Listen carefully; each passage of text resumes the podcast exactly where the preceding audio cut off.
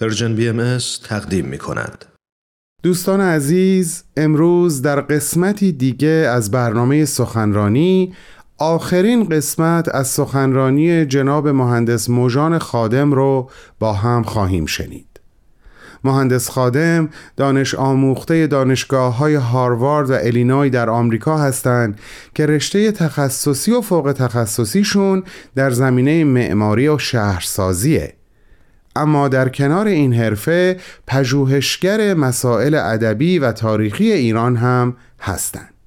عنوان سخنرانی ایشون رو به احتمال زیاد از هفته های قبل به خاطر دارین حکمت خسروانی و رموز شاهنامه در آثار حضرت عبدالبها این سخنرانی در سیامین کنفرانس انجمن دوستداران فرهنگ ایرانی در سپتامبر 2020 به شکل آنلاین ایراد شد.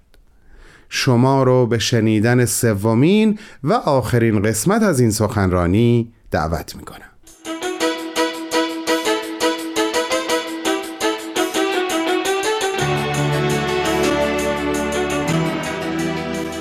در لوحی به یکی از یاران پارسی به نام سیاوش عبدالبها عباس چنین میفرماید.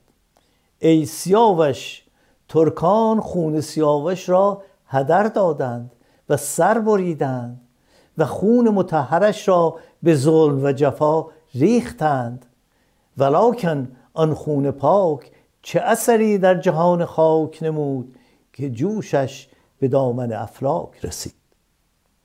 و به شخصی به نام سفید وش این گونه می نویسند.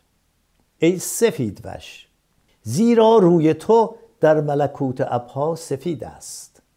سیاوش مظلوم قدیم در ترکستان سقیم کشته خنجر لعیم گردید و دلهای ایرانیان را به ماتم شدید انداخت. ولی تو که سفید وشی امیدم چنان است که سبب شادی و کامرانی ایرانیان گردی.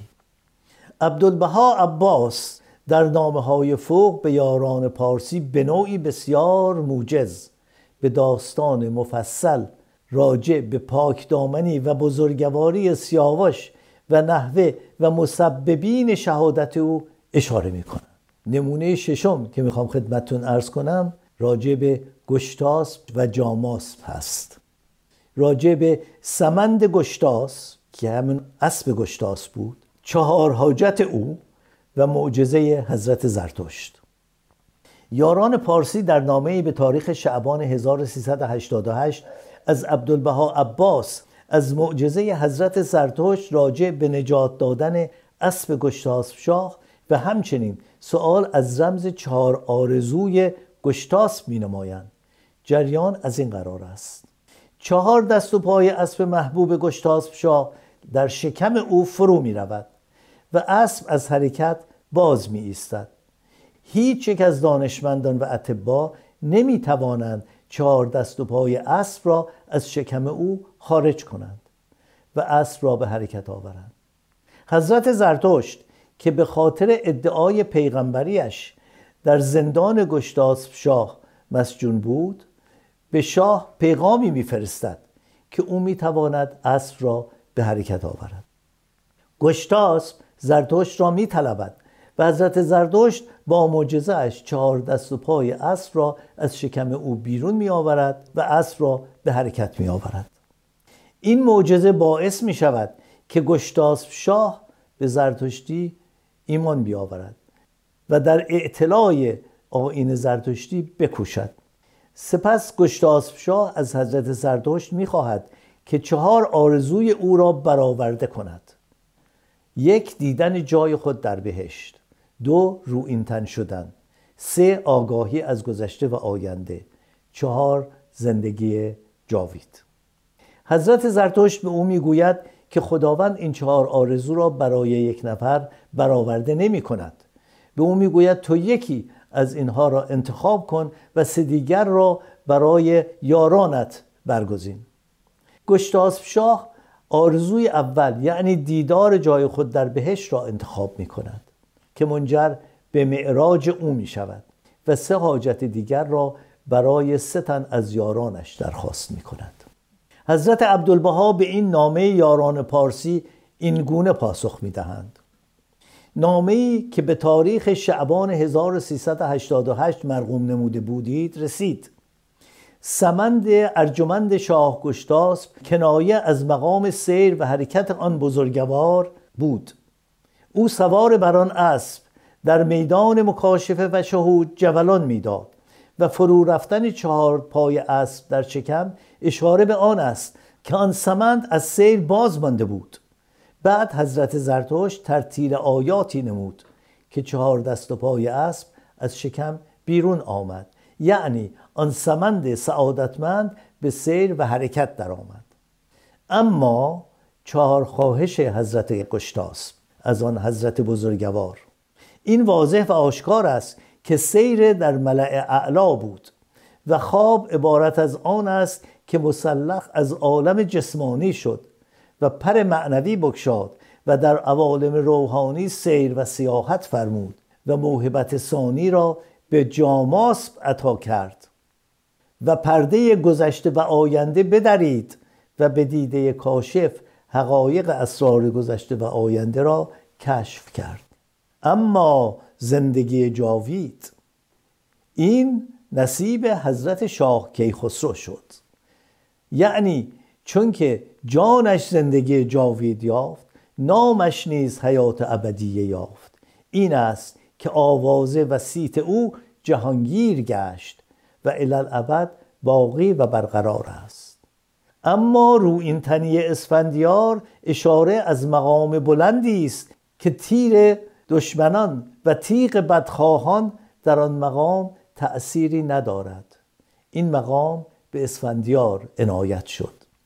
توضیح حضرت عبدالبها درباره جبلان سمند گشتاس روشنگر نقش رخش رستم که همان اسب رستم هست و شبرنگ بهزاد سیاوش و کیخسرو که اسب آنان است به عنوان نمود خرد پویای آنان در داستان هفت خان رستم و داستان مرگ سیاوش در شاهنامه نیز می باشد رو این تنی اسفندیار و آینده نگری جاماس و معراج گشتاس رمزی از قوای روحانی آنان است و رویای صادق در خواب را چون خواب گودرز و سیاوش در شاهنامه رمزی از انسلاخ از عالم مادیات بیان می کنند.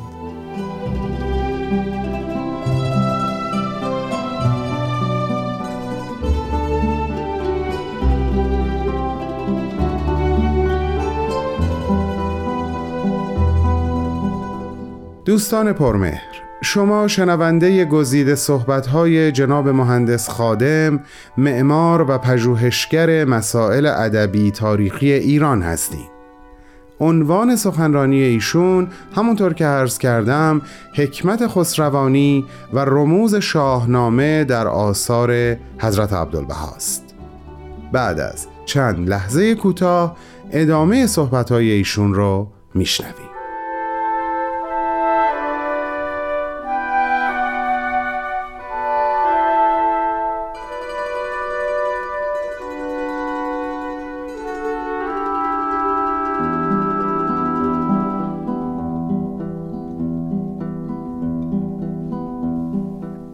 مکتوب عبدالبها عباس برای من مشکلی ایجاد کرد.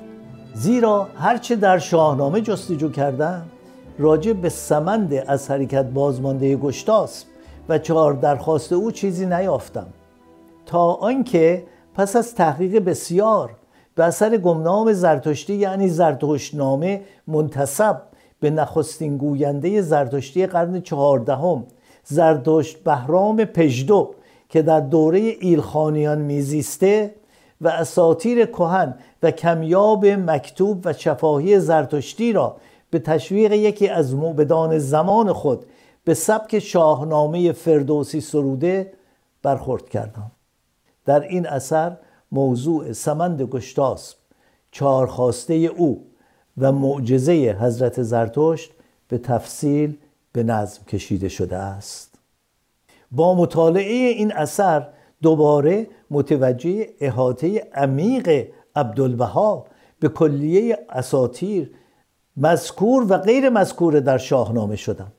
این چند نمونه ذکر شده از آثار حضرت عبدالبها درباره رموز شاهنامه و اساتیر ایران باستان. نه تنها نشانگر وقوف ایشان به آموزه های حکمت خسروانی ایران باستان و جلوه هایش در شاهنامه هست بلکه همچنین نشانگر علاقه شدید ایشان به شاهنامه که سند هویت ایران است می باشد زیرا تمام داستانهای حماسی و اشراقی شاهنامه داستانهایی است درباره نبرد نور با تاریکی راستی با دروغ و پلیدی و قهرمانان شاهنامه رزمندگان اهورایی هستند که در این نبرد همواره نور را بر ظلمت و راستی را بر پلیدی جهل و نادانی چیره می نمایند. اینک اجازه بفرمایید به قسمت چهارم عرایزم برسم. آخر شاهنامه. افول یا شکوفایی. چنان که گفته شد شاهنامه با نام خدا و ستایش خرد آغاز می شود و با غلبه اعراب بر ایران به آخر می رسد.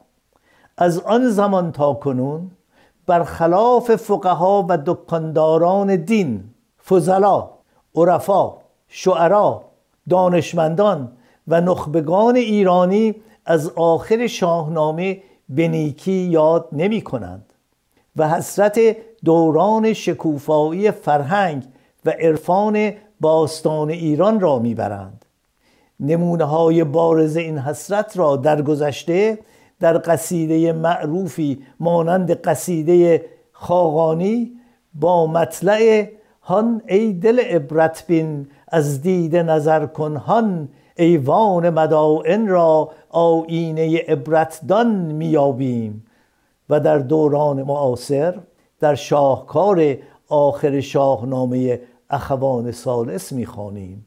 هنگامی که با حسرت میسراید.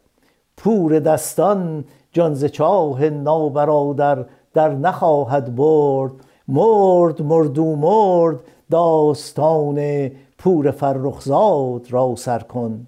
پور دستان همان رستم دستان است که کشته می شود و پور فرخزاد سرداری است که در جنگ قادسیه ایران را به اعراب می بازد. ولی حضرت عبدالبها آخر شاهنامه را پایان دوره شکوهمندی ایران نمی‌دانند. آن را با ظهور باب و بها هوشی در ماه و شاه بهرام ورجاوند فرشگردی نوین برای شکوفایی مجدد و حیرت انگیز و به ثمر رسیدن و جهانی شدن میوه همان درخت تناور حکمت خسروانی ایران می‌دانند. که در طی هزاران سال به دست شعرا فضلا عرفا دانشمندان و نخبگان ایران سقایت و آبیاری شده. برای حسن ختام به این بیانات ایشان درباره شکوفایی آموزه های حکمت خسروانی ایران باستان توجه فرمایید. به یاران پارسی این گونه می نویسند کوکب آفل باز طالع شد و خورشید پنهان پارسیان آشکار گشت. افق ایران از پرتو مه آسمان روشن و منیر گردید و انقریب آفتاب عالم بالا چنان بدرخشد که آن اقلیم اوج اسیر گردد و به جمیع جهان پرتو اندازد و عزت ابدیه پیشینیان دوباره چنان ظهور کند که دیده ها خیره و حیران گردد. ای جان پارسی هزار و سیصد سال بود که اختر هستی پارسیان در باختر نیستی متواری گشته بود. باز با جلوهی تازه و عظمتی بی اندازه از خاور شهریار آفرینش طلوع نمود. انقریب ایران قبله فرح عالمیان خواهد شد. ببینید چگونه بانوی معاصر غزل سیمین بهبهانی الهامگونه و پرشور با عبدالبها عباس هم آواز می شود و آرمان کنونی ایرانیان و جوانانش را فریاد می‌زند. زهدان افق بار ور از نطفه نور است خورشید جگرگوشه این ظلمت کور است. فرداست که بر پهنه این بام کشد تن آن صبح که از باور چشمان تو دور است. فردا رخ خورشید بر آن قله پربرف تصویر گل کوکب و گلدان بلور است. بر پهنه این آبی پاکیزه مرتوب آن قوس و قزح نیست که دروازه نور است یک دست شعاع است نمایان ز پس ابر. شاید شاید که مسیحاست که در حال عبور است. بر سبزه چشمان نوازشگر یاران شاباش بهار است و گلفشان سرور است. در باغ دلم بوته باور شده پر گل صبح است خدا را نه فریب و نه غرور است. از توجهتون متشکرم.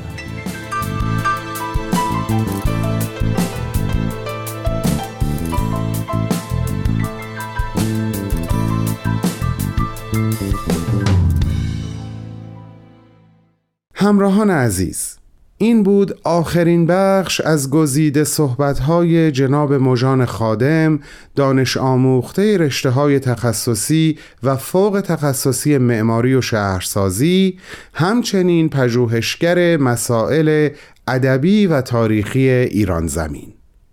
عنوان سخنرانی ایشون این بود حکمت خسروانی و رموز شاهنامه در آثار حضرت عبدالبها. با این امید که از صحبتهای ایشون بهره کافی رو برده باشین ازتون دعوت می‌کنم شنبه هفته آینده منو همراهی کنین برای شنیدن یک سخنرانی دیگه از یک سخنران دیگه. با بهترین آرزوها.